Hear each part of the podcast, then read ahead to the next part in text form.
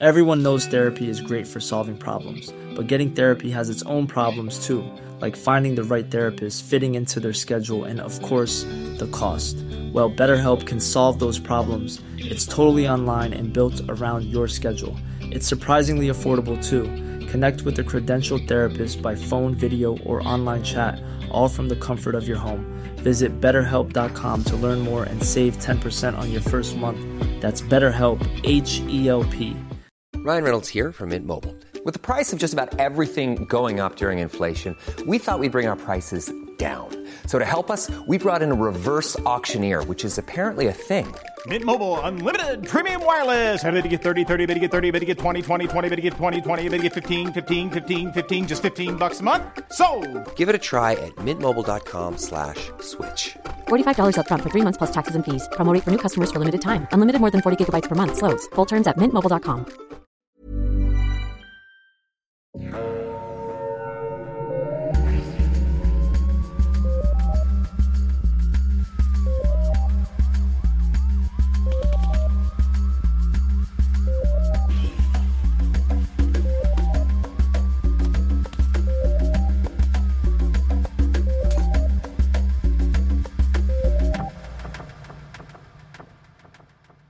Bonjour tout le monde, bienvenue à Un peu de crime dans ton café. Je suis votre animatrice Catherine et je suis avec Audrey. Bonjour Audrey, comment ça va? Ah, ça va pas trop pire. Et toi, comment ça va?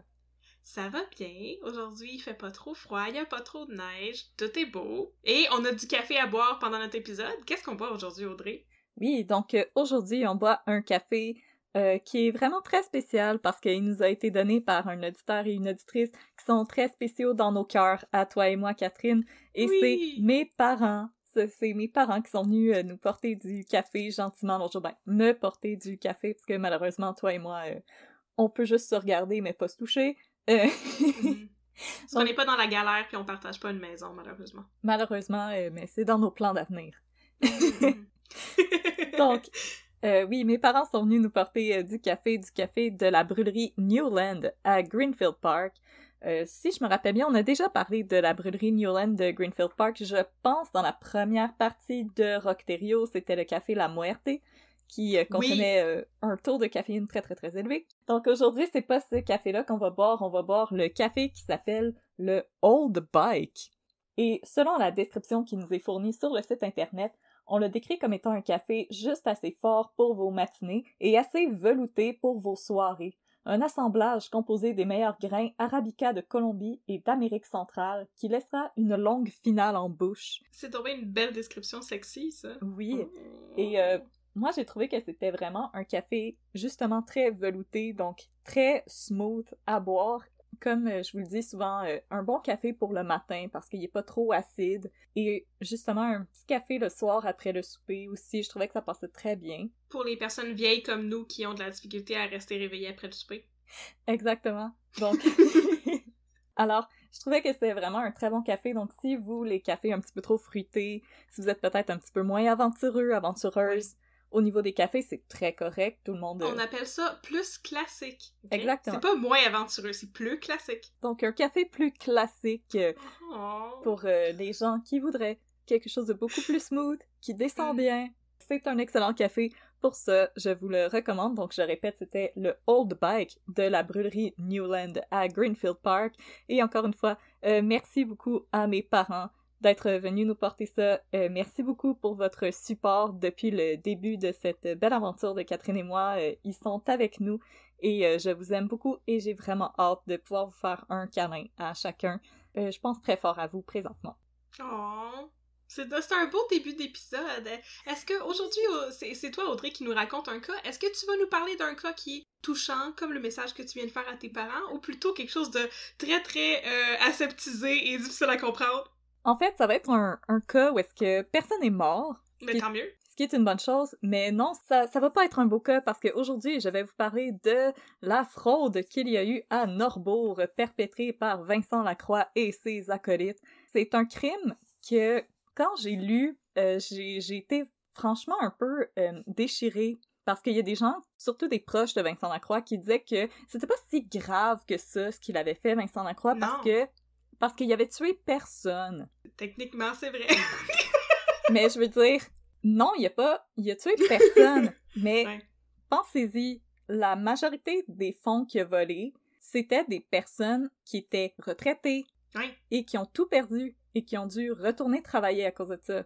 Donc, moi, je vous demande, chers auditeurs, imaginez demain votre grand-mère qui a travaillé pendant 50 ans pour mettre des fonds de côté pour pouvoir apprécier sa vie une fois rendue dans son vieil âge. Puis là, demain matin, elle apprend qu'elle a plus rien et qu'il faut qu'elle retourne travailler parce que sinon, elle, elle va perdre son loyer. Mhm. Comme, pensez-y, là, est-ce que c'est vraiment pas si pire que ça comme crime? Moi, ça me fait penser à, à tous les romans de Charles Dickens avec des personnes méchantes qui euh, prennent avantage des pauvres orphelins, là. C'est vraiment ça, c'est comme c'est profiter des gens qui sont plus vulnérables. C'est euh, tout aussi épouvantable que tuer des gens, ok, les amis puis la famille de Vincent Lacroix? Bon, Exactement. on vous l'aura dit, nous autres. C'est ça. Donc, là, je veux, euh, je veux juste aussi faire un, un disclaimer pour les euh, gens qui se disent comme « Ah, mais voilà, les histoires de finances, je comprends pas trop grand-chose là-dedans. » C'est correct. Ben, nous Cat- non plus. Catherine et moi non plus. On n'est vraiment pas des experts de ça. Donc, je suis vraiment allée avec la philosophie Explain it like I'm five ». Oui, Alors, j'ai gardé ça simple, simple, simple. Je vais pas rentrer dans les formalités de comment ça fonctionne, euh, les Mhm. affaires en général. On va vraiment plus parler de comment on a volé l'argent, qu'est-ce qu'on a fait avec cet argent-là, comment on l'a retrouvé et qu'est-ce qui est arrivé par la suite à Vincent Lacroix. On va garder ça très simple. Catherine Oui. et moi, on va déconner en masse, comme d'habitude. C'est une promesse. Et Mhm. Ne vous inquiétez pas, Catherine et moi, on vous a en main. Tout va être correct. Mes connaissances de la finance, ça se limite à euh, l'album de Astérix et Obélix où Obélix part sa compagnie de menhir puis qu'il explique que les cestères sont chutés dans la cour. Qu'on va rendre ça simple et accessible pour tout le monde. Et moi, mes connaissances de la finance, c'est ce que mon, mon copain veut bien m'expliquer après nos rencontres avec notre planificateur financier. Mon planificateur financier fait beaucoup de dessins, moi, quand il m'explique Oh. euh, mes investissements. Il est vraiment un, comment on appelle ça, un fervent de la méthode. de- il y a différents types d'apprentissage, là, puis différents types d'intelligence. là. Fait qu'il Ah. m'explique avec des mots, mais aussi avec des dessins. Et Ah. là, malheureusement, il n'y a pas de dessin pour vous. C'est bien plat. Mon copain me dit toujours, euh, après nos rencontres, que j'ai la face de quelqu'un qui a comme... que dans ma tête, c'est un petit panda sur un tricycle qui tourne en rond. J'ai j'ai à peu près cette face-là quand on me parle de finances. Alors, rassurez-vous, on a gardé ça simple. Ça va être une histoire rocambolesque plus que vous expliquer les finances québécoises, comment ça fonctionne, parce que je ne suis pas du tout qualifiée pour ça et je m'excuse si on a des auditoristes qui nous écoutent et qui sont qualifiés dans ce domaine. Oh my god. Ben oui, ben, ben, je veux dire, si on a des auditeurs et des auditrices qui sont euh, spécialisés des- dans les crimes financiers puis le white collar crime, partez-vous un podcast, on va vous écouter. Ça va nous faire plaisir. Ou, ça euh, va nous faire plaisir, nous autres on comprend pas ça. Écrivez-nous parce que euh, on va avoir besoin d'aide si un jour on veut faire Earl Jones ou quelque chose comme ça. Donc, euh, Moi, je veux faire. Oui, là, je, je vais juste l'annoncer, tu sais. Moi, je veux parler de Sinorama puis des, euh, du, des Ponzi schemes comme ça. Fait que s'il y a quelqu'un qui euh, travaillait chez Sinorama puis qui nous écoute, écrivez-nous un peu de crime à gmail.com. Puis on répond relativement rapidement, n'est-ce pas? Comme on check la boîte de, courriel à toutes les 5 minutes puis on n'a pas de courriel qui rentre. Fait que quand il y en a un, on capote un peu puis on répond vite. tu peux nous écrire Guylaine Tremblay. Il n'y a pas de mauvais moment, Guylaine Tremblay, pour nous écrire Guylaine Tremblay. On veut être tes amis, Guylaine Tremblay. On t'aime, Guylaine Tremblay. Annie et ses hommes, c'était mon jam à ma maman et moi quand j'étais au secondaire. Je t'aime, Guylaine Tremblay. J'allais dire, moi, j'aimais beaucoup Virginie, mais c'est pas Virginie! Malheureusement, non, c'était Annie, pas Virginie. Non, c'est ça! Pas... Mon dieu, on déraille, là. Ok. Donc, back on track, je vais nommer mes sources pour aujourd'hui. Alors, les sources pour aujourd'hui, c'est le livre Norbourg, Autopsie d'un scandale, écrit par Yvon Laprade aux éditions Québec-Amérique. Euh, c'est un livre qui est paru en 2009, si ma mémoire est bonne. Je vous le recommande si c'est quelque chose qui vous intéresse. Le white collar crime, les crimes financiers. Euh, si vous avez envie de lire un bon roman policier prenant, passez votre chemin. C'est c'est un peu aride comme lecture. Je ne dis pas qu'Yvon Laprade est un, une mauvaise plume, mais c'est un journaliste. C'est pas un romancier. C'est un petit peu aride comme lecture. J'ai quand même trouvé ça intéressant. Y a pas... Tu me le vends bien, là, présentement. Je, je sais à quoi m'attendre. Écoute, il y, y en a deux copies euh, à la BANQ pour ceux que ça Yes. intéresse. Je vais bientôt retourner la mienne. Et quelques articles du Devoir et de la presse aussi que j'ai euh, mélangés euh, là-dedans pour round up un peu mieux qu'est-ce qui s'est passé. Et euh, j'aimerais juste commencer en expliquant à nos auditaristes qui ne sont pas calés dans le milieu de la finance ce que c'est un fonds commun parce que Oui. c'est vraiment la notion la plus importante à comprendre pour l'épisode. Euh, après, je vous le jure, ça va être la seule notion un peu plus complexe qu'on va aborder, Catherine et moi, mais je vous jure, c'est pas si compliqué que ça. Euh, c'est c'est vraiment pas si pire. Donc, un fonds commun, ça regroupe l'argent des investisseurs et un gestionnaire va investir ces sommes-là dans divers types de placements en fonction des objectifs du fonds. Donc, par exemple, préserver les sommes investies, produire un revenu régulier ou faire croître les sommes.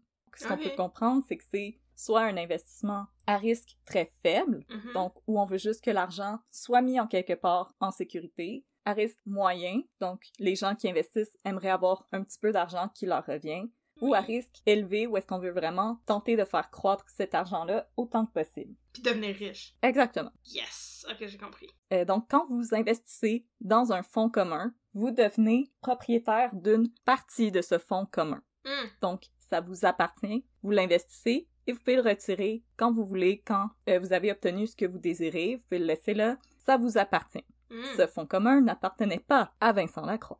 C'est ce qu'il faut comprendre. Ah. Parce que Norbourg, Ah, nuance intéressante, oui. c'était une firme de fonds commun. Et le fonds commun, qui devait appartenir à ses investisseurs, ben, Vincent Lacroix, il s'en servait comme si c'était son portefeuille à lui dans sa petite poche de jeans en arrière. Donc, l'explication très rapide de Norbourg, Oui. c'est ça. Mais maintenant, on va rentrer un peu plus dans les détails. Parce que, Catherine, je m'apprête à mettre un peu de crème dans ton café. Yeah! Catherine, j'aimerais te raconter l'histoire de Jean-Guy Houle. Jean-Guy Houle n'oubliera jamais le matin glacial du 23 janvier 2003.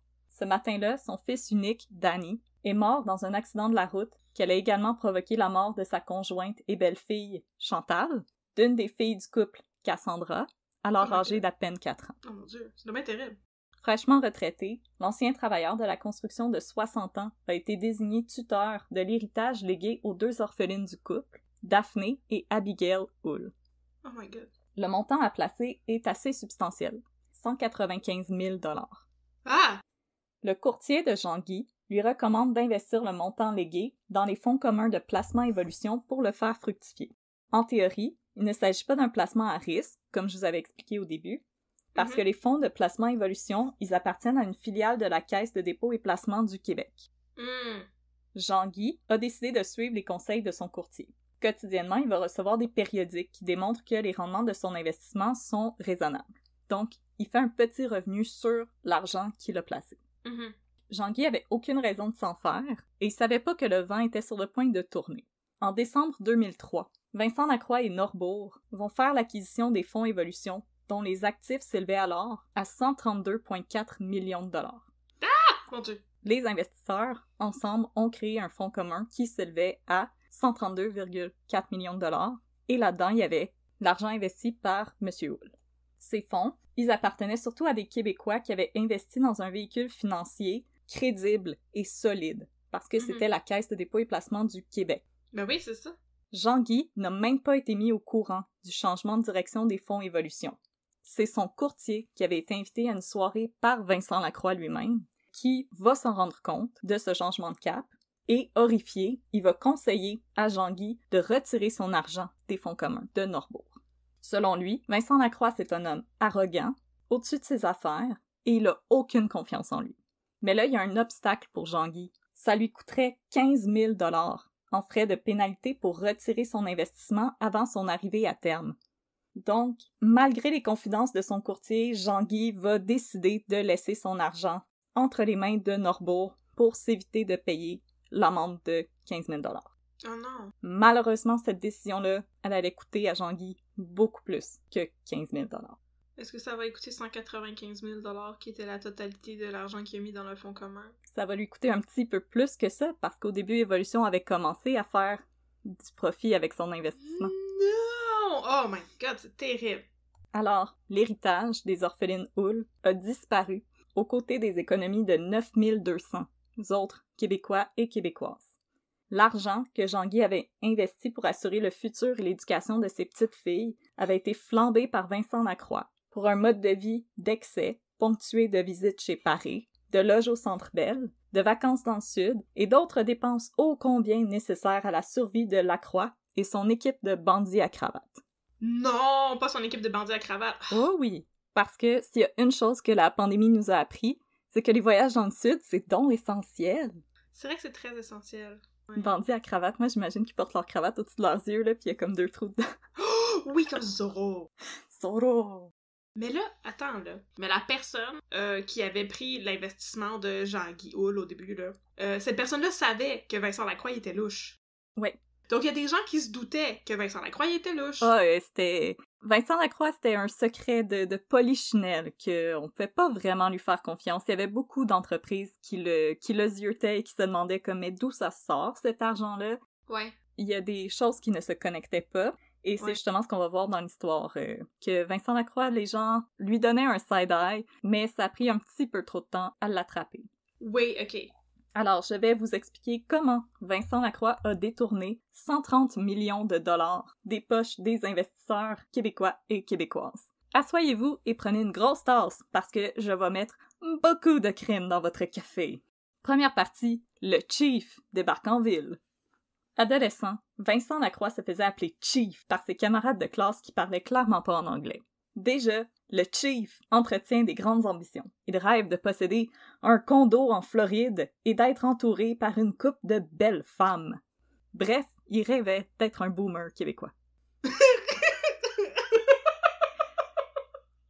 Sportif, il s'illustre au hockey l'hiver et au soccer l'été. Se décrivant lui-même comme assez intelligent, paresseux et pas nerveux, il écrit dans un cahier de présentation des élèves de sa classe qu'il a pour idole lui-même. Ça irait mieux cette histoire-là si je savais pas de quoi qu'il a l'air, Vincent Lacroix, mais. J'aimerais Ouais. remercier Vincent Lacroix de rendre notre job à Catherine et moi, genre, vraiment facile. Ouais. Comme, c'est vraiment facile de rire de lui. Oui, Mais là, ouais, malheureusement. le chief, originaire de Magog, il trouvait que Magog, c'était pas assez grand pour ses ambitions. Alors il s'est rendu à l'université Sherbrooke faire une maîtrise en finance et administration. Ok, parce que Sherbrooke, c'était assez grand pour ses ambitions. Ah yes sir, Sherbrooke, c'est... c'est yeet! That's where it's at, Sherbrooke! Et c'est rien contre Sherbrooke, mais je veux dire, Sherbrooke, c'est pas euh, New York, là, si tu veux aller jouer à la bourse puis faire de la finance, mettons. Sherbrooke, Sherbrooke. Sherby. Les gens de Sherbrooke qui nous écoutent, on vous aime, ce ne sont que des taquineries. On aime ça, Magog, aussi. Oui, c'est très beau, Magog. Avec le lac Memphis puis le monstre. Puis le monstre. Tu sais que si tu vas dans le centre d'information de Magog, Ouais. qui est vraiment beau, il y a une actual fontaine avec des roches, puis tu peux acheter des toutous du monstre Memphis. Wow! Mais j'en veux! C'est vraiment un beau centre d'information. Quand on va avoir le droit de, de se voir en personne, là, on ira à Magog, puis euh, on s'arrêtera là. Tu vas voir, c'est vraiment beau. Deal, on fait ça. Yes, sir. On a tellement de plans pour après la pandémie. Mettez vos masques! le sushi à volonté. Oh oui, c'est ça! Mettez vos Acceptez masques! le vaccin puis mettez vos masques.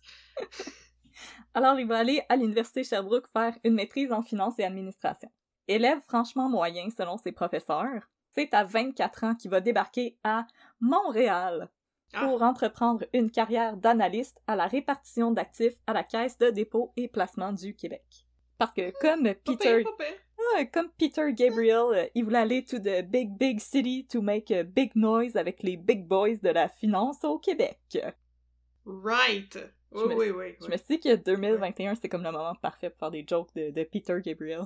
Quand même, oui. Ça, ça se peut que j'ai l'air un peu sceptique, mais moi, les, les gens qui. euh, les gens qui se prennent pas pour des 7-up, là, j'ai bien de la misère avec ça. là. La modestie, là, ça va loin dans la vie. Ça va loin dans la vie, euh, il faut avoir un peu de self-control contrairement à Peter Gabriel. Fait que lui, il est pas euh, humble comme dans la tune de Kendrick Lamar, puis il veut faire le big big money avec les big big boys de la finance. Exactement, il est arrivé à Montréal comme un sledgehammer. ok,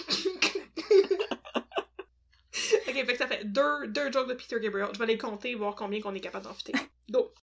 Alors, selon son patron de l'époque, Vincent Lacroix, c'est l'image typique du jeune homme qui avait quitté la région dans l'espoir de faire ses preuves dans la grande ville. Du jeune homme qui cale un peu puis qui met trop de gel dans ses cheveux? Exactement. Ah, d'accord, oui. Celle-là. lui. S'il est un travailleur robuste, il n'est pas particulièrement plus intelligent que la moyenne. Je quote, c'est même pas mes Burns. Ça, ça sonne comme. Ben, c'est ça, ça sonne comme une insulte. Exactement. Alors, il est en charge des marchés internationaux et il va alors en profiter pour se faire des amis et nouer des relations avec des gens du milieu. Là, même si la caisse, c'est quand même un bon step-up pour le natif de Magog, qui a impressionné absolument personne à l'université Sherbrooke, Mhm, mhm. Il va continuer de caresser de bien plus grandes ambitions. Un jour, le chief de Magog allait être le PDG d'une firme de placement. Et en janvier 1998, son souhait va être exaucé. Il va devenir le PDG du groupe financier Norbourg. Maintenant, il restait plus qu'à trouver un bras droit qui allait lui permettre de tirer avantage des différentes failles du marché financier au Québec. Babine.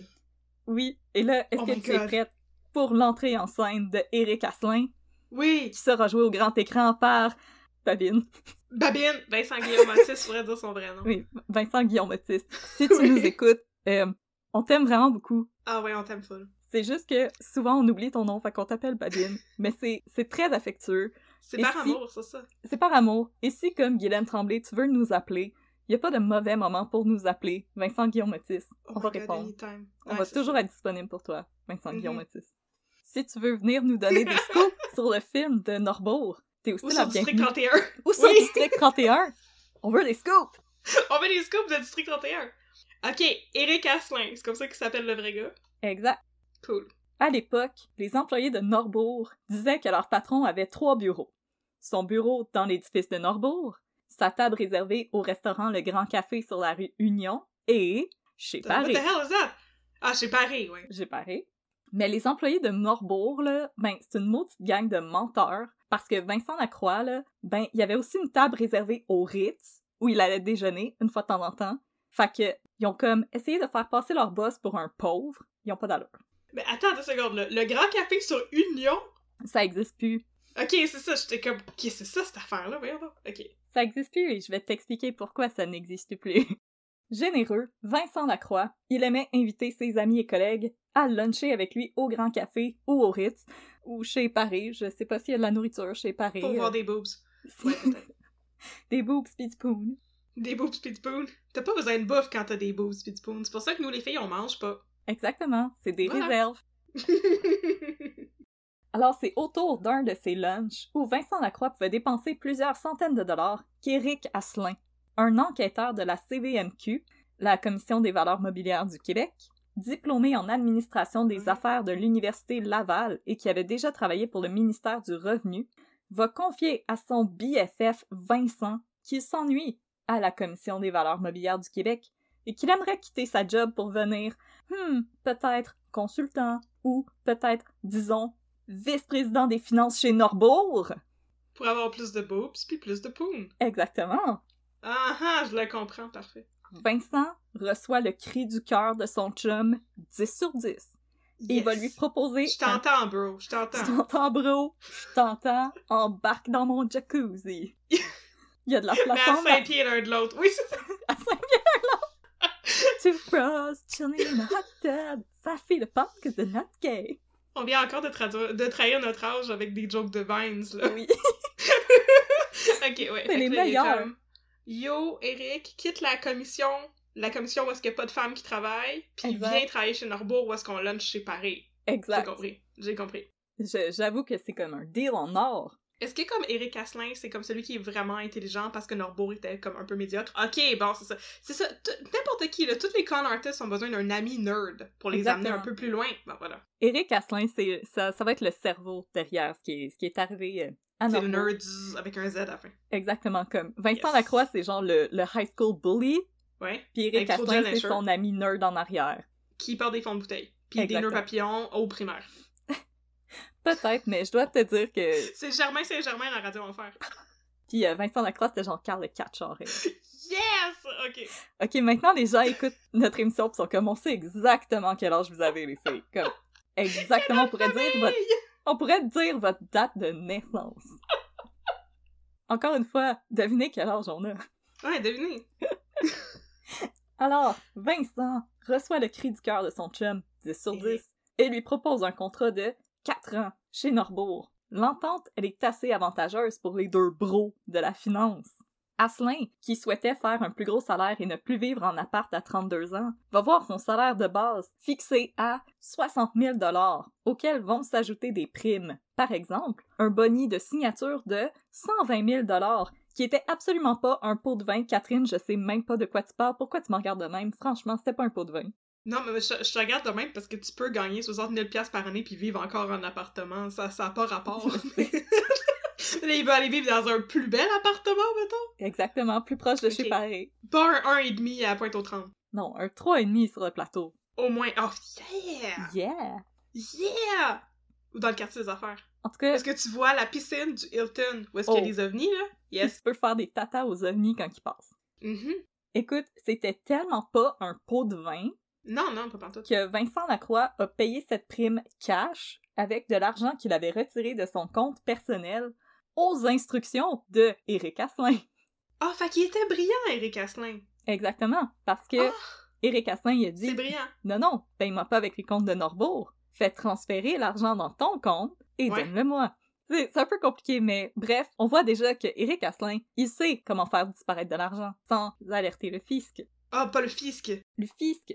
Et pour sa part, Eric, il promet à Vincent de l'aider si jamais la Commission des valeurs mobilières du Québec venait ding dong sonner chez lui pour Ah. regarder ses livres. Parce qu'à l'époque, pas mal tout le monde savait que la CVMQ voulait zioter les livres de Norbeau qui s'enrichissaient un petit peu trop rapidement à leur goût. Mhm.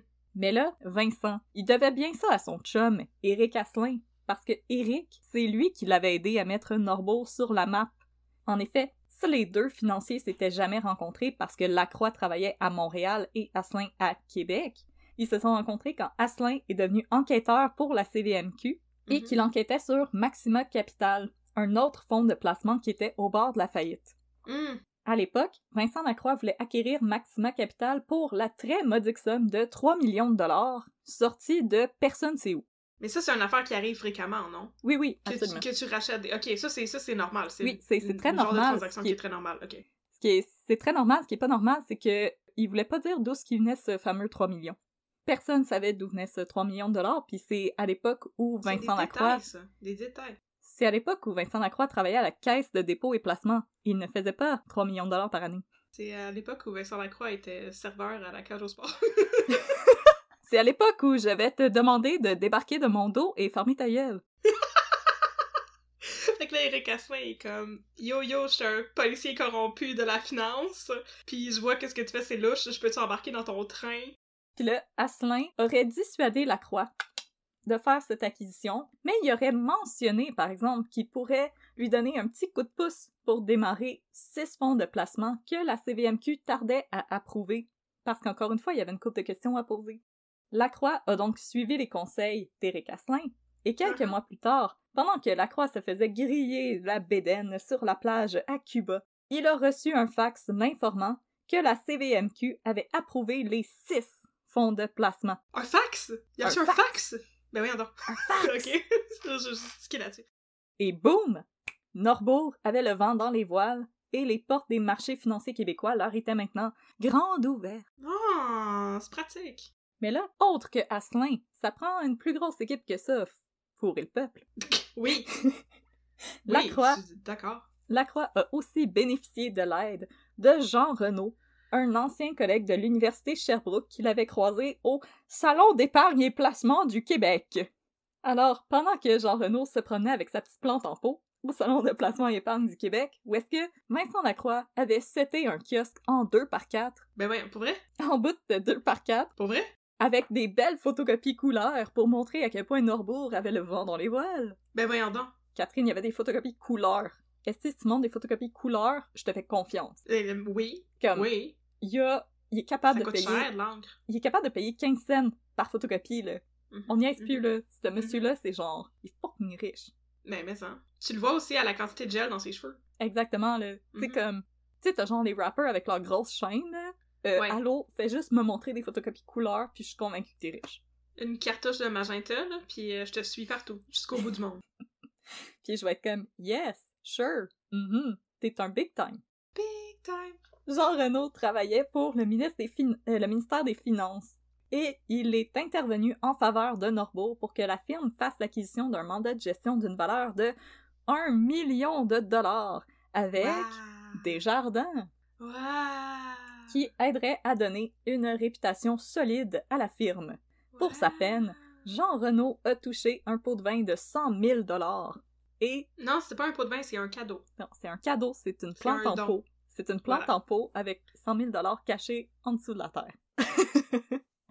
Puis là, dans le livre euh, Autopsie du scandale de Norbourg par Mhm. Monsieur Laprade, il Mhm. tient à spécifier que un des versements pour totaliser 100 000 dollars A été versé à Jean Renault avec ses petites lunettes rondes pis sa tuque dans une chambre d'hôtel du Concorde à Québec. Alors je me demande si c'est un euphémisme. Qu'est-ce qu'on a donné à Jean Renault dans une chambre du Concorde à Québec? J'ai des questions, effectivement. Oh, qu'est- qu'est-ce qu'on a donné? Est-ce que c'était une plante en pot? Est-ce que c'était une plante en pot ou est-ce qu'au lieu d'aller dîner chez Paris, ils allaient tous dîner au 281? Qu'est-ce qui se passe exactement? Est-ce qu'ils ont fait venir chez Paris euh, dans leur chambre d'hôtel?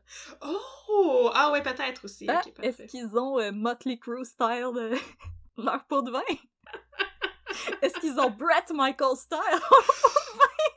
Oh mon dieu! Finance of Love avec Vincent Lacroix! On va y trouver une nouvelle femme. Là, je sais pas s'il a déjà été marié, c'est peut-être pas. Euh, oui. Mais, euh, Oui, parfait, on va y trouver une nouvelle femme, donc dans fin... Finance of Love. hey, je t'avoue, là, fusil sur la tempe, je sais Ouais. pas Brett Michaels ou Vincent Lacroix. Ben, comme, j'ai pas, j'aurais pas peur que Brett Michaels me vole mon argent, fait que je pense que je vais prendre Brett Michaels. Ouais, je pense que je vais prendre Brett Michaels. que- Ouais. Mais, mais je vais le divorcer pas longtemps après. puis est-ce correct qu'il va pouvoir chanter Every Rose Has Its Thorn, puis ça va être correct. Fait que là, euh, après qu'on ait euh, mentionné notre appréciation de Rock of Love, on peut revenir à Eric Asselin.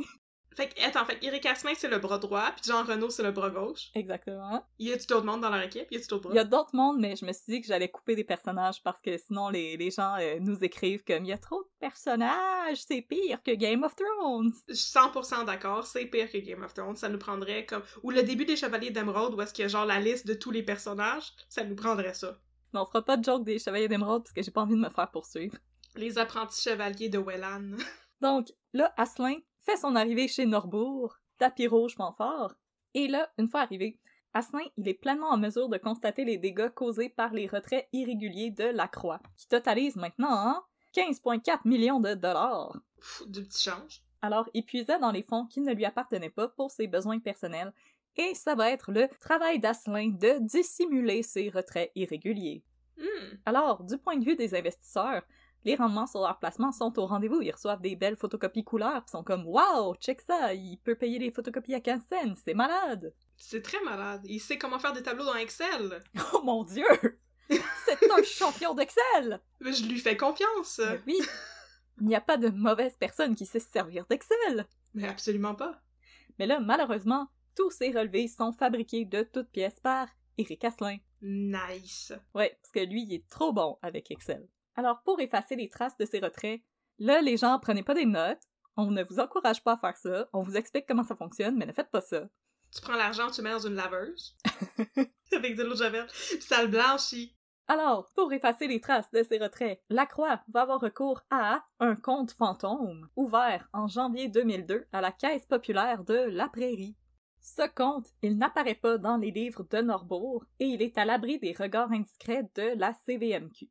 Chaque semaine, ce sont des millions de dollars qui transitent vers le compte fantôme pour financer le mode de vie extravagant de la Croix et de payer des pots de vin à ses collaborateurs.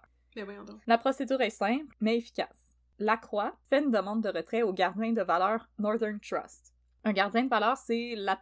Dans le fond, c'est la firme qui garde l'argent des firmes de placement commun. Il la protège. Ouais. Donc, il fait une demande de retrait, puis il s'assure que le montant retiré transite par le compte fantôme, et ensuite la Croix retire le montant lui-même et le marque comme une avance faite à Vincent Lacroix pour être investi. Hein? Dans le fond, le compte... le compte... Je suis désolée, j'ai rien compris. Le compte, on sait pas, il est acquis. Fait qu'il prend de l'argent. Ouais. Qui est l'argent du fonds commun. Exactement. Il l'envoie dans un compte fantôme. Puis Ouais. après ça, il fait comme si le propriétaire du compte fantôme, il donnait cet argent-là pour qu'il l'investisse. Exactement. Mais j'ai tout compris. Mon dieu, compris. intelligente. J'ai juste à apprendre ça. Puis dans le fond, ce qu'il disait au gardien Northern Trust, c'est qu'il y a un client qui quittait le fonds commun, qui voulait avoir... Ah, fait qu'il veut récupérer son argent. Exactement. Le gardien de valeur, ben, malheureusement faisait pas vraiment sa job parce qu'il y a plus de paperasse que ça à remplir pour retirer l'argent d'un d'un gardien de valeur. Donc, euh, Vincent Lacroix avait un petit peu fait exprès de choisir ce gardien de valeur-là qui checkait pas beaucoup ses livres. Qui dormait au gaz. Mais c'est quoi l'avantage? Parce que là, l'argent, il, il, il, il est pas en train de fructifier. Euh, pas vraiment, non. Mais Ok. dans le fond, c'est tu prends l'argent de tout le monde, puis Ouais. tu fais juste le prendre pour toi. Donc, dans le fond, c'est que il achetait d'autres firmes de placement. Ah! Fait que là, ils prenaient leurs avoirs à eux. Ouais. Fait que là, admettons, moi, ma firme, elle vaut, on va dire, 3 millions. Puis j'achète Ouais. ta firme qui vaut 4 millions. Ben maintenant, Ouais. j'ai 7 millions. Mhm. Puis après, je peux aller acheter la firme de quelqu'un d'autre qui vaut 5 millions. Fait que maintenant, j'ai 12 millions dans mes poches. Mm. Donc, il faisait pas fructifier. Il faisait... Éric Asselin faisait des faux documents pour dire, voici euh, vos avoirs qui sont en train de fructifier. Mm. Mais en tant que tel, il se passait absolument rien. Puis Vincent Lacroix faisait juste prendre l'argent puis aller au... Aller s'amuser. Ok, j'ai compris. Je Et pensais voilà. qu'il faisait des faux documents pour faire semblant que, comme, il y avait plus d'argent que ce qu'il y avait réellement, mais c'est pas ça. Aussi, Aussi, ok, comme le Fire Festival. exactement, parce que dans le fond, les firmes de placement doivent montrer qu'est-ce qu'elles ont dans leur, euh, dans leur coffre. Puis la CVMQ veulent regarder ces documents-là. Ouais. Mais toi, si tu fais juste sans cesse montrer des pertes, puis des pertes, puis des pertes, ben il va falloir que tu déclares faillite, puis qu'une autre firme te rachète. Oh, c'est vrai. C'est pour Ou ça que que tu déclares faillite. C'est ça qu'on est en train d'apprendre. Dans le fond, Eric Asselin, lui, ce qu'il faisait, c'est qu'il maquillait Ouais. les comptes, puis il faisait des faux actifs. Puis on mettait des fossiles puis du fond de teint. Exactement. Puis là, la CVMQ faisait waouh, waouh, waouh, waouh, vraiment sexy. Mhm. Mais en tant que tel, il se passait absolument rien, puis Vincent Lacroix faisait juste mettre l'argent dans ses poches puis s'acheter tout ce qu'il voulait. Mais là, le 15 octobre 2002, Lacroix a reçu une communication de la Commission des valeurs mobilières du Québec qui Ah. l'informe d'une inspection formelle des livres de Norbourg. Oh my god, Eric Asselin, brûle-toi, Éric- c'est ton heure! Éric Asselin informe tout de suite Lacroix que l'ampleur de l'inspection, ce n'est pas routinier et de s'attendre au pire. Le 28 octobre 2002, la CVMQ débarque chez Norbourg au 615 boulevard René-Lévesque-Ouest et ils vont être accueillis par un Éric Asselin sur la défense qui demande Sur à- la coque. sur la coque aussi sûrement. Et sur la défense. Exactement. ouais. qui exige de connaître la liste des documents que les inspecteurs veulent consulter et le temps dont ils disposent pour produire les dits documents. Ouais, qu'est-ce que vous voulez? Qu'est-ce que vous faites ici? Qu'est-ce que vous voulez? Qu'est-ce que tu veux? T'es qui, toi? T'es qui, toi? Je suis qui, moi? Une fois la liste obtenue, Asselin achète du temps en faisant croire aux inspecteurs que c'est donc plate, mais les documents qu'ils veulent voir, ben, ils sont pas finalisés puis il peut pas les montrer. Non, ils sont dans le sous-sol, ils sont dans une boîte, la boîte est pleine de moisis. On vient de euh, déménager, là. oh, c'est ouais, c'est Probablement en arrière de tes albums de vacances, là. Je sais pas c'est trop. ça. La boîte qui dit cuisine, puis la boîte qui dit bureau de Vincent Lacroix, puis on sait pas trop c'est où, fait que c'est donc bien plate, faudra revenir un autre jour. Ah! Ah! Mais, en fait, les documents, ils existent, mais ils sont pleins d'irrégularités qui garantissent à tout le monde un beau jumpsuit orange. Vincent et compagnie vont se mettre au travail dans ce qu'ils ont baptisé affectueusement le shift de nuit pour produire des faux documents, dont des faux contrats, visant à Le convaincre shift de crosse. Chérie, je te laisse, je m'en vais voir mes chums, c'est l'heure du shift de crosse. c'est l'heure du shift de crosse où on fait semblant qu'on travaille. Ça va coûter cher en Avino. On va ramener une coupe de bouteilles de Nicolas Lalou aux pêches, puis on est seté. Oh yark! Oh yark! On peut pas savoir, c'est peut-être ça qu'il buvait, Eric Asselin. Ben, moi, je pense pas qu'il buvait ça, parce que quand t'es, euh, quand t'es loadé, j'espère que tu bois quelque chose de meilleur que du Nicolas Lalou, là.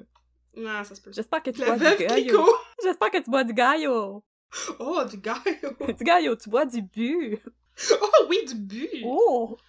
Mais tu sais, là, moi, les histoires de même, là, je me demande tout le temps, tout l'effort que ça te prend pour faire semblant de faire de la job, si tu faisais juste faire de la job, ce serait beaucoup plus facile, ça. Si certainement moins investir. rentable, mais certainement plus facile aussi. Si tu faisais juste investir l'argent comme il faut, il y aurait pas de problème. C'est une, une possibilité qui existe, puis là, tu fais juste ajouter toute une grosse charge mentale, une grosse charge de travail pour faire semblant que tu travailles. Voyons donc. C'est comme tout le temps que tu passes dans ton shift de crosse, c'est Ouais. du temps que tu ne passes pas chez Paris. je regrette d'avoir dédié cet épisode à mes parents. Moi, je- je- j'espère que mon père va pas écouter cet épisode parce que clairement, il serait pas fier de ma... mes capacités à comprendre la finance. Là. Alors, ils vont produire des faux documents, dont des faux contrats, qui visent à convaincre les inspecteurs de la CVMQ que Norbourg gère des fortunes de particuliers en plus des fonds communs. Mais les noms qu'ils ont apposés sur les contrats, ils les ont volés à des firmes concurrentes. Mais là, sans surprise, les inspecteurs de la CVMQ, ben, ils doutent pas mal de la crédibilité d'Éric Asselin, qui Mhm. fait des scènes comme ça avec ses bras en l'air Ouais, ouais, ouais. à chaque question posée et se sauve en courant de la salle de conférence pour partir à la recherche de Félicien Souka, le IT guy de Norbourg, quand les inspecteurs de la CVMQ demandent à voir les rapports de la Northern Trust sur les retraits substantiels qui avaient été effectués par Norbourg. C'est un peu louche, ça. J'ai- Je je suis comme les inspecteurs de la CVMQ qui sont comme on aimerait I'm Sandra, and I'm just the professional your small business was looking for. But you didn't hire me because you didn't use LinkedIn jobs. LinkedIn has professionals you can't find anywhere else, including those who aren't actively looking for a new job but might be open to the perfect role, like me.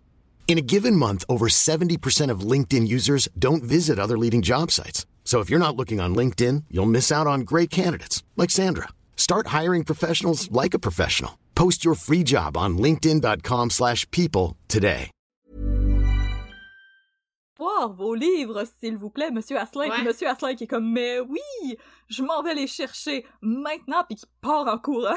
En faisant comme, oui, ils sont prêts, je vais aller vous les chercher, il y a pas de problème. Ils vont être Ouais. amazing, mes livres, vous en reviendrez pas. Vincent Guillaume, sais, j'espère que t'es en forme parce que je pense que Eric Asselin, il a pas mal couru dans les bureaux de Norbourg en faisant comme, mais oui, ces documents, ils sont prêts, je m'en vais les chercher. En passant, regarde pas pendant que je saute par la fenêtre. Alors, il part à la recherche du euh, IT guy de Norbourg. Souka, in extremis, va forger un courriel que Asselin va pouvoir présenter à l'inspecteur Marie-France Cloutier juste avant que celle-ci n'emprunte les ascenseurs de l'immeuble de Norbourg pour rentrer chez elle. Celle-ci consulte le courriel, satisfaite lui dit Tout le monde va passer une meilleure fin de semaine. Et Norbourg l'avait échappé belle. Échappée belle grâce à toi. Les squelettes pouvaient rester bien installés dans le placard et la croix pouvait continuer de glisser ses mains dans les poches de jeans des Québécois et Québécoises pour se payer des danses à 10 et des voyages dans le sud. À cette époque, une grande partie de la fortune gérée par Norbourg provenait d'un contrat de gestion que la Croix avait obtenu auprès de Desjardins grâce à son ami Jean Renaud et sa petite lampe. C'est par contre après avoir fait un petit peu trop de remous auprès de la CVMQ que Desjardins a décidé de se retirer et a demandé à ravoir ses fonds. Mais pas de problème, parce qu'entre-temps, Lacroix avait fait l'acquisition de plusieurs firmes de placement de fonds communs plus petites, puis il s'est servi de ces comptes-là pour rembourser des jardins. C'était comme un Robin des Bois inversé. Il volait les pauvres pour donner aux riches. Robin des Bois, le héros en collant. Exactement. La bourse ou la vie? La bourse! C'est la, la bourse ou la vie, il faut que je rembourse des jardins. Il faut que je rembourse des jardins parce que j'ai regardé trop de totons. Mais là, tant qu'à y être, pourquoi pas aussi retirer de l'argent pour le donner à des œuvres de charité pour redorer son image après avoir fait l'objet d'une enquête où on le soupçonnait d'être un tout croche? Très bonne question. En septembre 2004, Norbourg va verser près de 50 000 aux œuvres du cardinal Léger dans le cadre de la campagne de souscription Nourrir un enfant. Eric Asselin était comme faut que tu travailles sur ton PR, puis euh, que faut que t'aies une meilleure euh, image publique, fait que les enfants qui ont faim, go. Amène un enfant chez Paris. Oui. Parce que sa générosité était sans borne, Oui, ben Vincent Lacroix a aussi pigé dans les comptes des investisseurs pour offrir, le 23 décembre 2004, un collier de diamants et de saphirs de chez Burks à sa douce moitié Sylvie Giguère. Oh. Un bijou estimé à 31 286 dollars et 80 sous. Mais là, rassuré qu'avec Éric Asselin à ses côtés, il n'avait plus rien à craindre du côté de la CVMQ. Vincent Lacroix a entamé ses années de party animal. Non, pas pour vrai. Oh que oui, madame. Deux, trois fois par semaine, Vincent et Eric invitent des représentants dans des restos huppés où les soirées sont bien arrosées et les factures bien salées. Lacroix a déjà dépensé 5000 dollars en une seule soirée au Grand Café sur la rue Union. Ces soirées, que Lacroix qualifiait de soirées de fidélisation, se terminaient souvent chez Paris. Avant chaque sortie, Lacroix demande à Jean Cholette, un de ses associés, de retirer 10 000 dollars en argent liquide, que Cholette lui rapportait dans des belles enveloppes brunes qui seront promptement dépensées dans le bar de la rue Stanley. Annuellement, c'est près de 150 000 dollars que Lacroix aura dépensé chez Paris. Pour sa part, Éric Asselin aussi se gâte. Une fois, il a fait un transfert électronique de 78 000 dollars à la banque de Crédit Suisse pour une amie proche employée du bar dansant le Embassy en Suisse. Eric Asselin, il y a une blonde qui est une danseuse en Suisse, voyons donc! Yes, sir! En bon fan de hockey. Oui, ah oui, oui, oui, aussi. Euh, aussi. oui. Ah oui. Et pour en mettre plein la vue à ses clients, Vincent Lacroix a fait l'acquisition pour la modique somme de 650 000 dollars d'une loge au Centre Bell qui permettra à Lacroix et à ses clients et collaborateurs d'assister aux nombreux matchs de hockey et spectacles présentés par le groupe Gillette.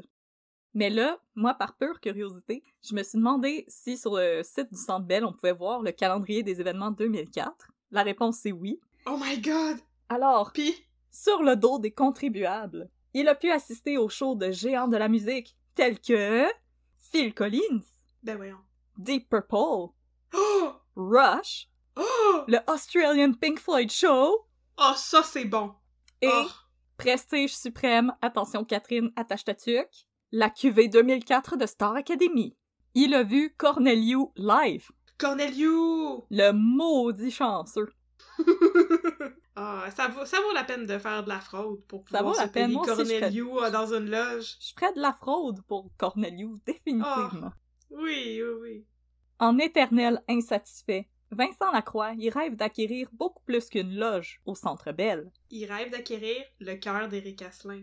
C'est ça qui se passe, hein? Oh! C'est ça qui se passe dans le fond, hein? Oh, c'est une histoire Oh! d'amour! Il faut toujours un peu de romance dans ces histoires. Ah, j'avoue que un petit peu de romance, ça ferait du bien.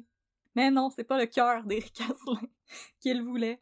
Il rêve d'acquérir le Canadien de Montréal. OK? Ah! Oh, ben, oui, mais on, on se rappelle que la dernière fois, ils ont gagné la Coupe, c'est en 93. Fait Oui. que déjà rendu en 2004, ils étaient past their prime. OK. Une idée comme une autre, hein. Fait qu'ils rêvent d'acquérir le Canadien de Montréal. Exactement, pour, et je le cite, le trip d'en être le propriétaire, quitte à leur vendre tout de suite après. Mais aussi parce que les expos existaient déjà plus, parce que clairement, t'achètes les expos pis euh, Youpi, là. Surtout Youpi, Surtout Youpi. pour qu'ils viennent te entertain le soir pendant que tu manges ton euh, steak d'animal en voie d'extinction. dans ton penthouse avec tes probablement tes escortes. T'es avec ton chez Paris que tu t'es fait livrer chez vous. Tu peux le faire livrer chez Paris. Ça c'est un bon concept.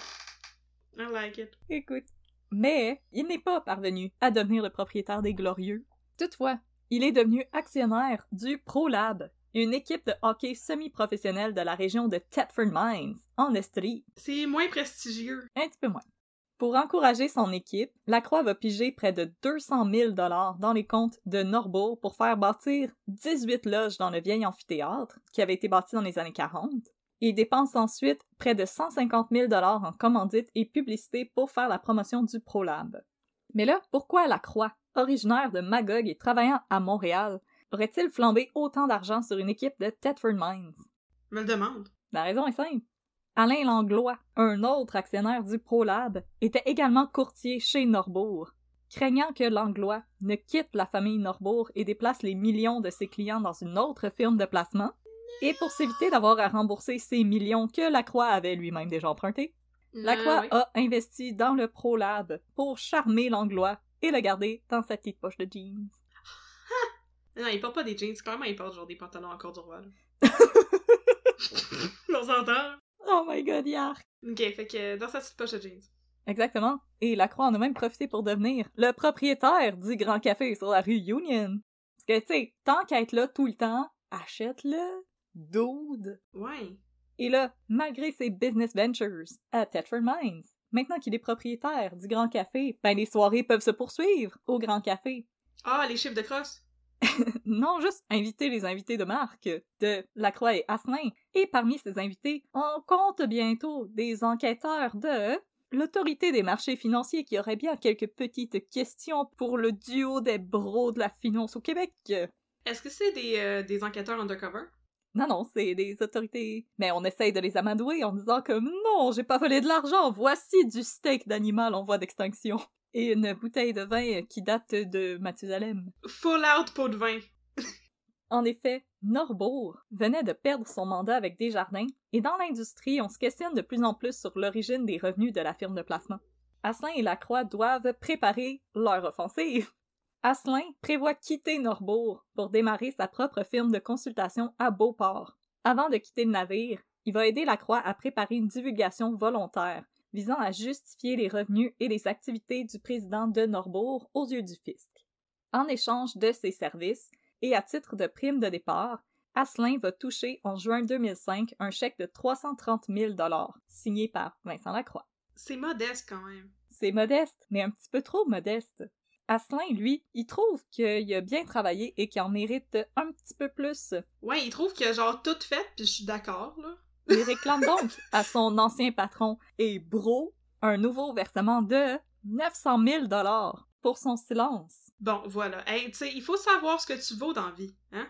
Et la croix va lui dire Non, grosse erreur, Vincent. Grosse erreur. C'est pas très brillant, là. No. On voit pourquoi il impressionnait personne à, à l'Université Sherbrooke. En février 2005, Asselin quitte officiellement Norbourg pour être remplacé par Jean Hébert, qui avait auparavant fait carrière à la CVMQ, puis à l'Autorité des marchés financiers avant d'arriver chez Norbourg. Dès son arrivée, Jean Hébert, il a des doutes sur la provenance des fonds de Norbourg. En accompagnant Éric Asselin pendant que celui-ci se rend à la boutique Montblanc pour acheter un stylo à sa secrétaire, parce que j'imagine qu'elle avait échappé puis qu'elle avait roulé en dessous d'un meuble, fait que qu'est-ce qu'on fait dans ce temps-là? On retourne à la boutique Montblanc? Il tente de questionner Éric Asselin sur les entrées d'argent chez Norbourg. Asselin demeure évasif et Hébert est insatisfait. Quand il retourne au bureau, il exige qu'on lui donne accès à tous les comptes de Norbourg. Et là, boum, il va mettre la main sur des documents confidentiels qui démontrent les appropriations illégales d'argent qui se font régulièrement chez Norbourg. Les preuves démontrent hors de tout doute que Lacroix puise dans les fonds appartenant aux investisseurs pour financer ses vacances, ses soupers, ses soirées chez Paris, ses concerts de Corneliu.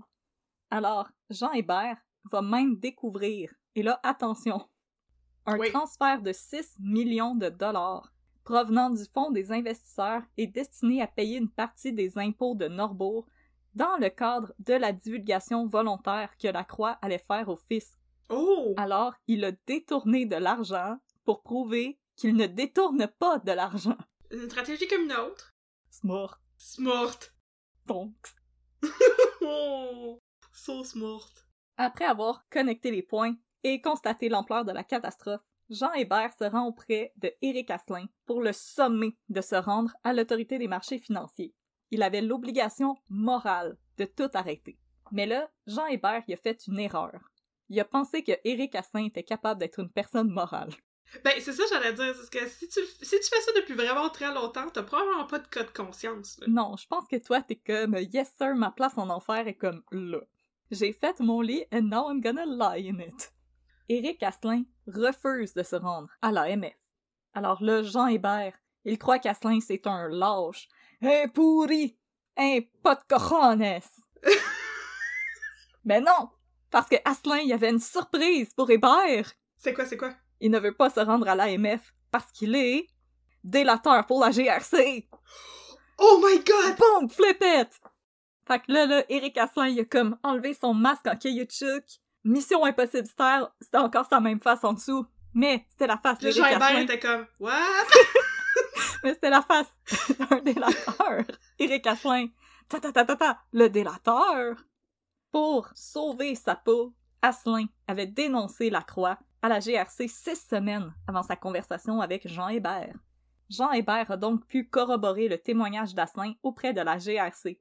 Et là, angoissé parce que Jean Hébert, il a absolument rien fait de mal. Dans cette histoire-là, lui, dès qu'il a vu que les comptes étaient croches, il a dit nope, nope, nope, I'm out. Angoissé, euh, Hébert va demander à la GRC s'il devrait démissionner de son poste chez Norbourg. Non, c'est bien trop sauce. Mais c'est ça. Alors, la GRC vont lui dire non parce que il va, euh, Vincent Lacroix va se douter de quelque chose et il va essayer de nous échapper, puis nous, il faut qu'on le pogne. Alors, non, il faut que tu l'aies l'eau et que tu continues de travailler chez Norbourg. Et là, ça, c'est mon pire cauchemar parce que moi, je suis incapable de jouer au poker. J'ai une face qui veut tout dire et quand je suis stressée, je ris. Alors, je ferais juste arriver au bureau pour faire comme Hey, Vincent, what's up? Hey! T'as-tu vu le show de Cornelius? C'était vraiment bon! T'as-tu déjà entendu parler de Peter Gabriel? Il fait vraiment de la bonne musique. Il va aller loin, ce petit gars-là, là. Ouais, Ah. J'espère que j'espère que ces gens-là, il y avait des, des bien bons euh, déodorants parce qu'ils devaient suer une petite shot. Hey, hey Vincent, devine qu'est-ce qu'on a en commun, Corneliu, Peter Gabriel, puis moi? On t'a pas dénoncé à la GRC, c'est vraiment cool! Mais en plus, dans ce temps-là, c'était le scandale des commandites, right? Oui. 2004! Ouais. C'est direct en même temps que, que Paul Martin, puis ouais. fait que ça a dû être une bonne année pour les compagnies d'antidorifères. Ah, quand même, hein. Puis euh, en passant, euh, Vincent Lacroix s'en doutait qu'il y avait quelque chose qui allait se passer, fait qu'il collait encore plus Jean Hébert puis il essayait de lui donner des chèques en dessous de la table.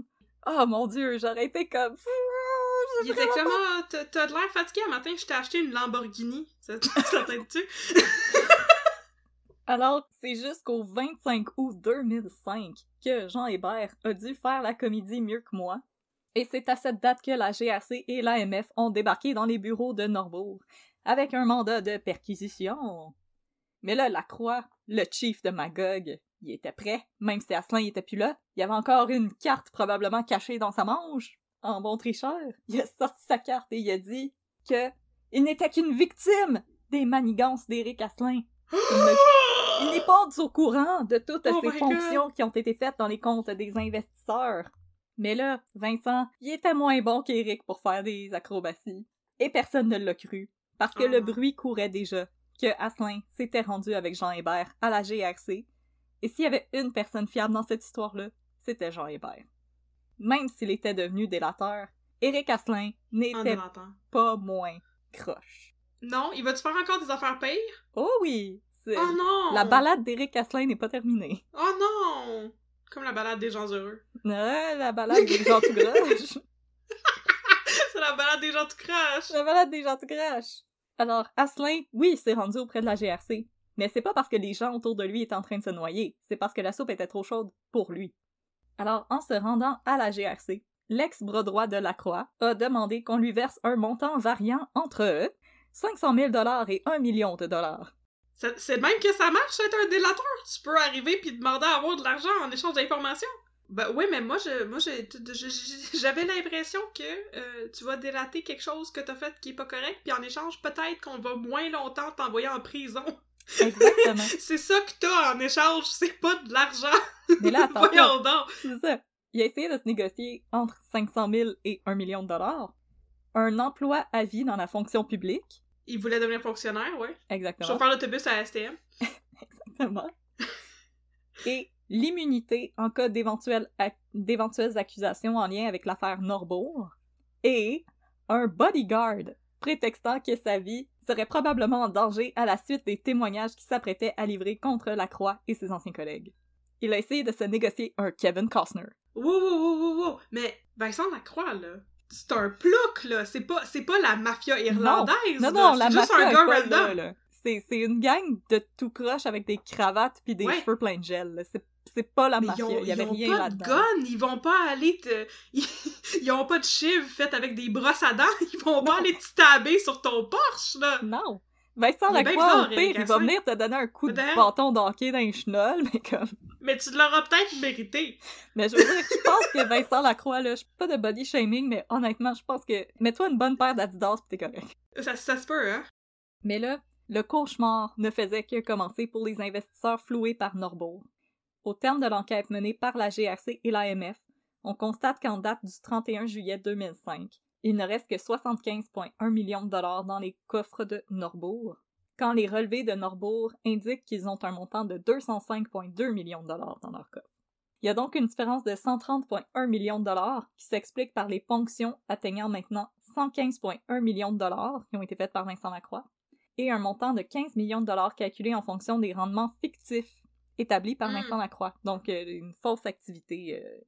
Là, pour tenter de se sauver la face, Lacroix a essayé de justifier ses gestes en blâmant la sécurité déficitaire du gardien des valeurs Northern Trust, qui l'a laissé effectuer plusieurs retraits de plusieurs milliers de dollars sans jamais poser de questions. Alors, Vincent Lacroix va subir un procès au pénal, où il va faire le choix euh, de tout bon tout groche de se représenter tout seul. Ça, c'est pas le choix des bons tout croches, c'est le choix des personnes tweet. Même Claire Lortie, qui était une avocate, avait une avocate pour aller en cours. Mais non, Vincent Lacroix, il est trop cool, c'est le chief de Magog! Ouais, par exemple. J'avais oublié ce bout-là. Il a décidé de se représenter seul. Cool. Il va essayer de donner l'image d'un PDG confiant, au-dessus de ses affaires. À plusieurs reprises, il va tenter de convaincre la cour qu'il éprouve des remords pour la plus grande victime de cette affaire. Vincent Lacroix! Ah!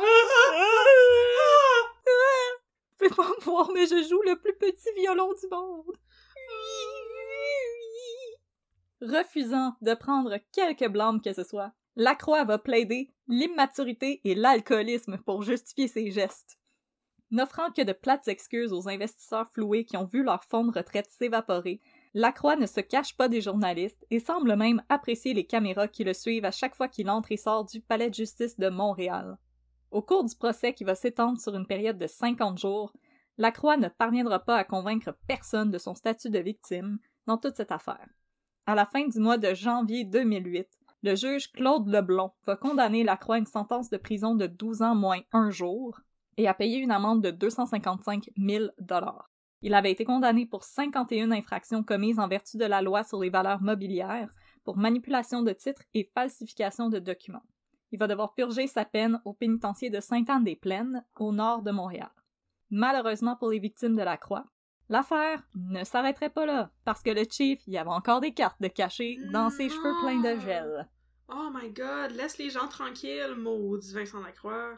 À la mi-mars, Lacroix retourne au palais de justice pour tenter de réduire sa peine d'emprisonnement. Selon lui, il n'a pas eu droit à un procès juste en raison de la publicité négative qui avait été faite par les médias avant son procès. Vincent, je dis ça de même, les médias, ils rapportent ce que tu fais.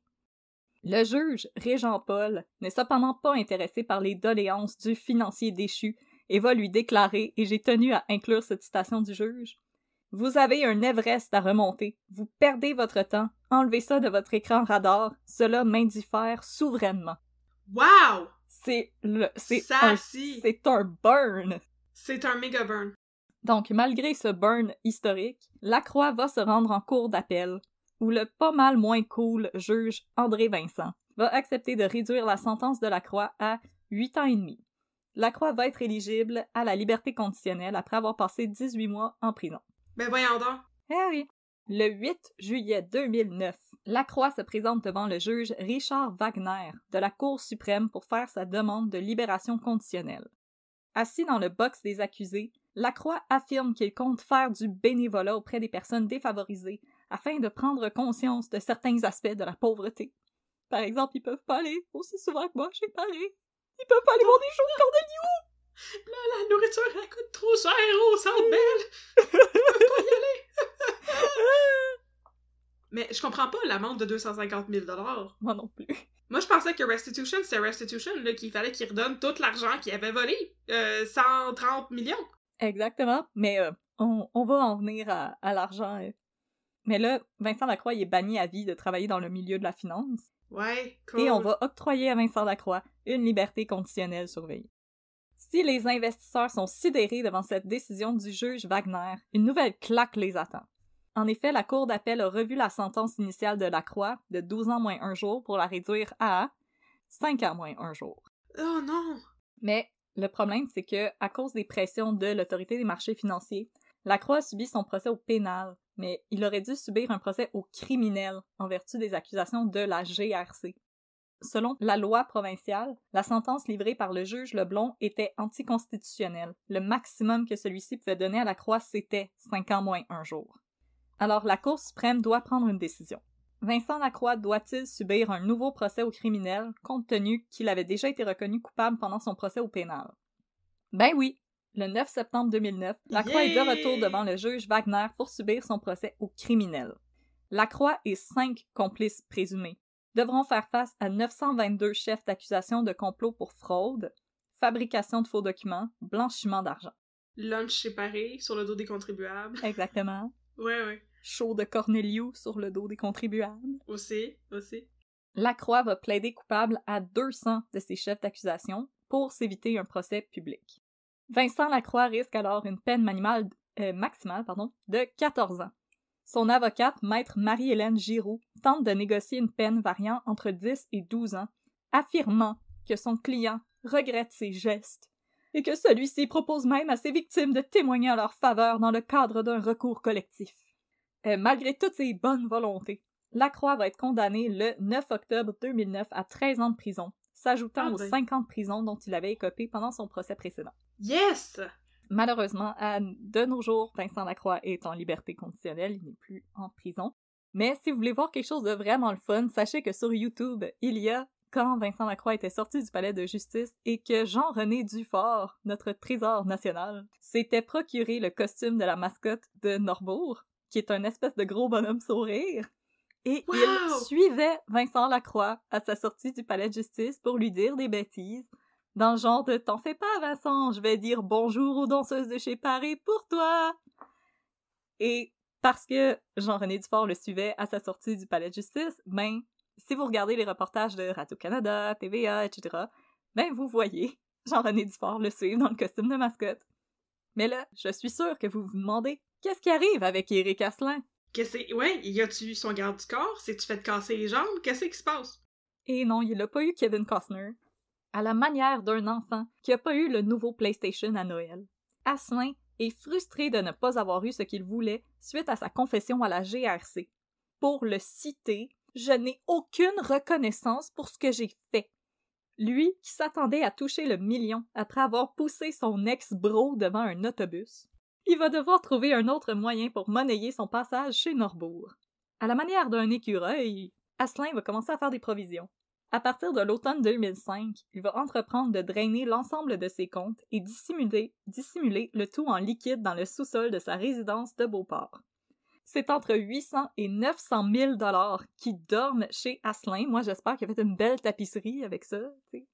Si on lui pose des questions, celui-ci affirme qu'il a obtenu l'argent dans des transactions hypothécaires payantes et qu'il préfère garder l'argent chez lui parce qu'il possède un meilleur système d'alarme que les banques. En plus, c'est pratique. Après avoir quitté Norbourg, Asselin n'y avait plus vraiment d'emploi. Alors il pouvait passer ses journées à faire des retraits par tranche de 500 dollars et garder ses fonds comme un dragon dans le Hobbit. Mais là, si Asselin voulait protéger ses comptes, la vérité est tout autre. Il voulait en fait échapper à ses créanciers. Puis, ça a-tu marché? En drainant ses comptes, il a déclaré faillite parce qu'il disait j'ai rien dans mes comptes, regardez, il y a absolument rien dans mes comptes. Il y avait 900 000 piastres en son sous-sol. Mais là, malgré sa demande d'immunité, Asselin il devait faire face au syndic RSM Richter qui lui réclamait 830 000 dollars au nom des ex-investisseurs de Norbourg. Mais ça tombe bien, il y en a 900 000 dans son sous-sol. Et oui. Et Revenu Québec lui réclamait 80 000 dollars en impôts impayés. Ah, Asselin faisait des scènes, déclarait que s'il payait ses sommes, il savait pas comment il allait arriver à nourrir sa pauvre petite famille, parce qu'il Oh non. affirmait qu'il avait besoin de 100 000 dollars par année pour faire vivre sa famille. Ok. Ça mange beaucoup de foie gras un enfant.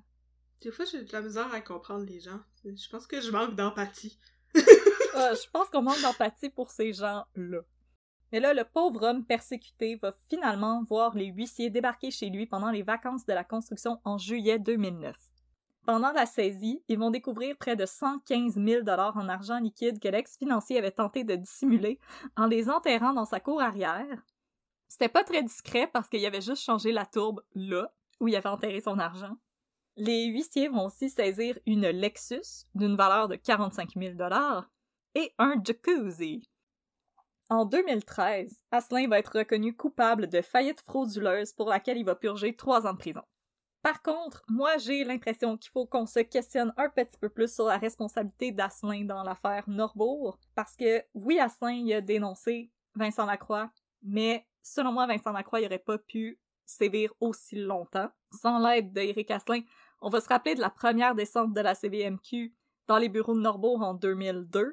Il aurait pas survécu à cette descente-là. Absolument pas. C'est Éric Asselin qui avait réussi à tout cacher. Euh, Vincent se serait fait pogner la main dans le pot de biscuits immédiatement et ça aurait terminé là. Puis aussi, l'immunité d'Éric Asselin. Est-ce que tu peux avoir l'immunité pour un crime que t'as commis? Apparemment, oui. Ce que je veux dire, si, si on poignarde toutes les deux quelqu'un, même si je dis c'est Catherine qui l'a fait, moi aussi je l'ai faite, mais Catherine aussi elle l'a fait. Mais là, moi Oui. je vous l'ai dit, fait que moi je peux pas aller en prison. Il me semble que ça marche pas comme ça, je veux dire. Mais tu peux avoir une peine réduite. Tu peux avoir une peine réduite, mais tu vas y aller en prison. Tu vas porter un jumpsuit orange.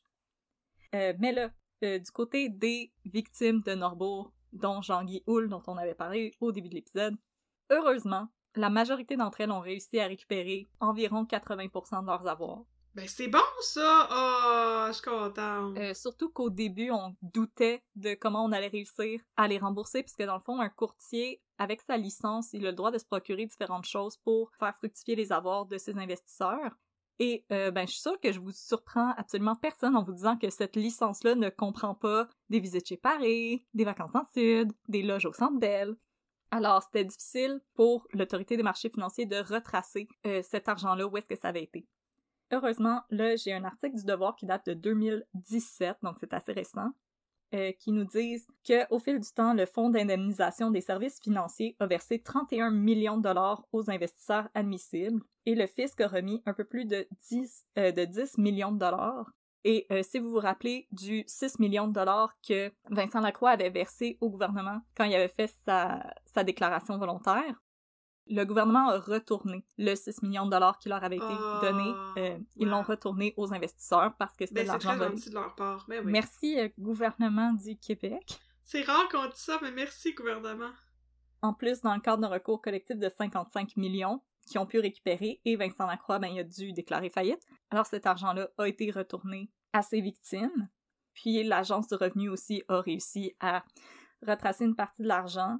Et il y a une autre firme qui a réussi à retrouver 7,6 millions de dollars qui vont pouvoir restituer aux victimes également. Et suite à cette affaire-là, qui est au début des années 2000, on a revu euh, les façons de faire du marché financier québécois. Et euh, ce que vous avez remarqué, c'est que l'autorité des marchés financiers et la GRC, avant, ils travaillaient pas ensemble.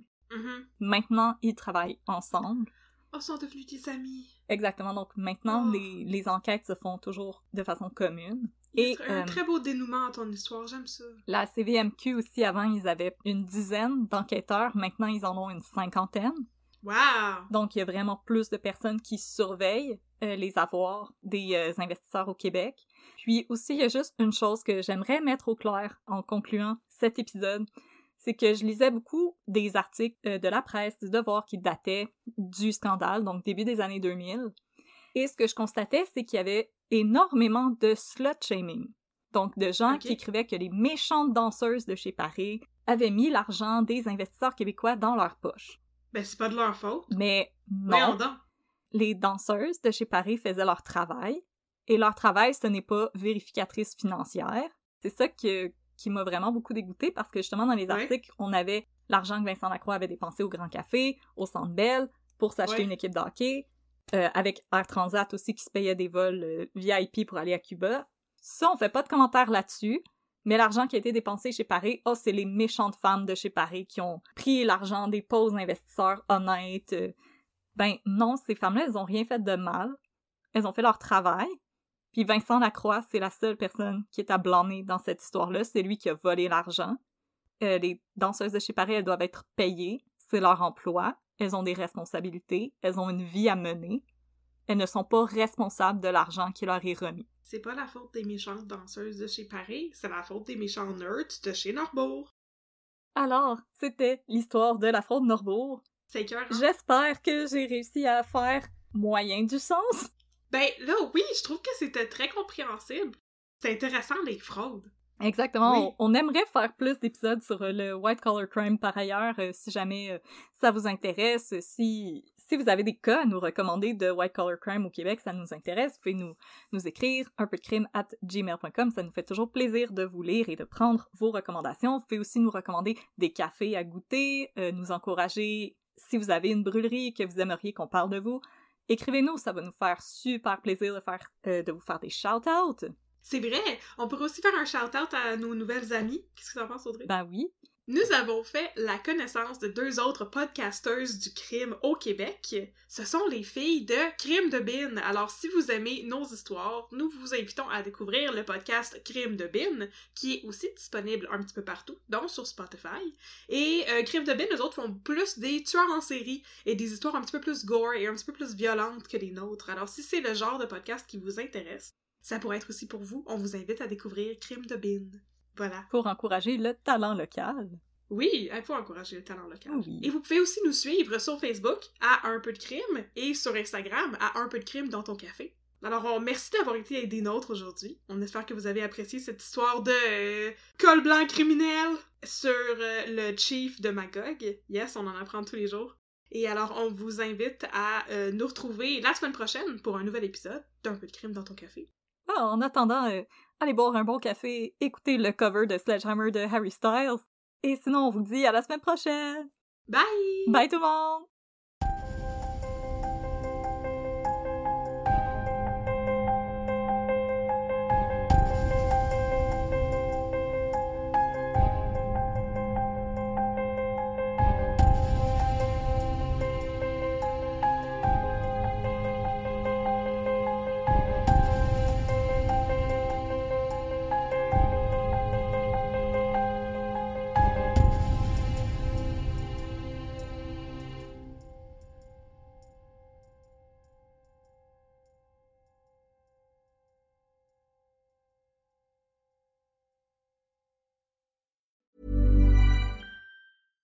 Even when we're on a budget, we still deserve nice things.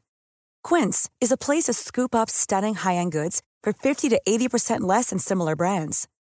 They have buttery soft cashmere sweaters starting at $50, luxurious Italian leather bags, and so much more.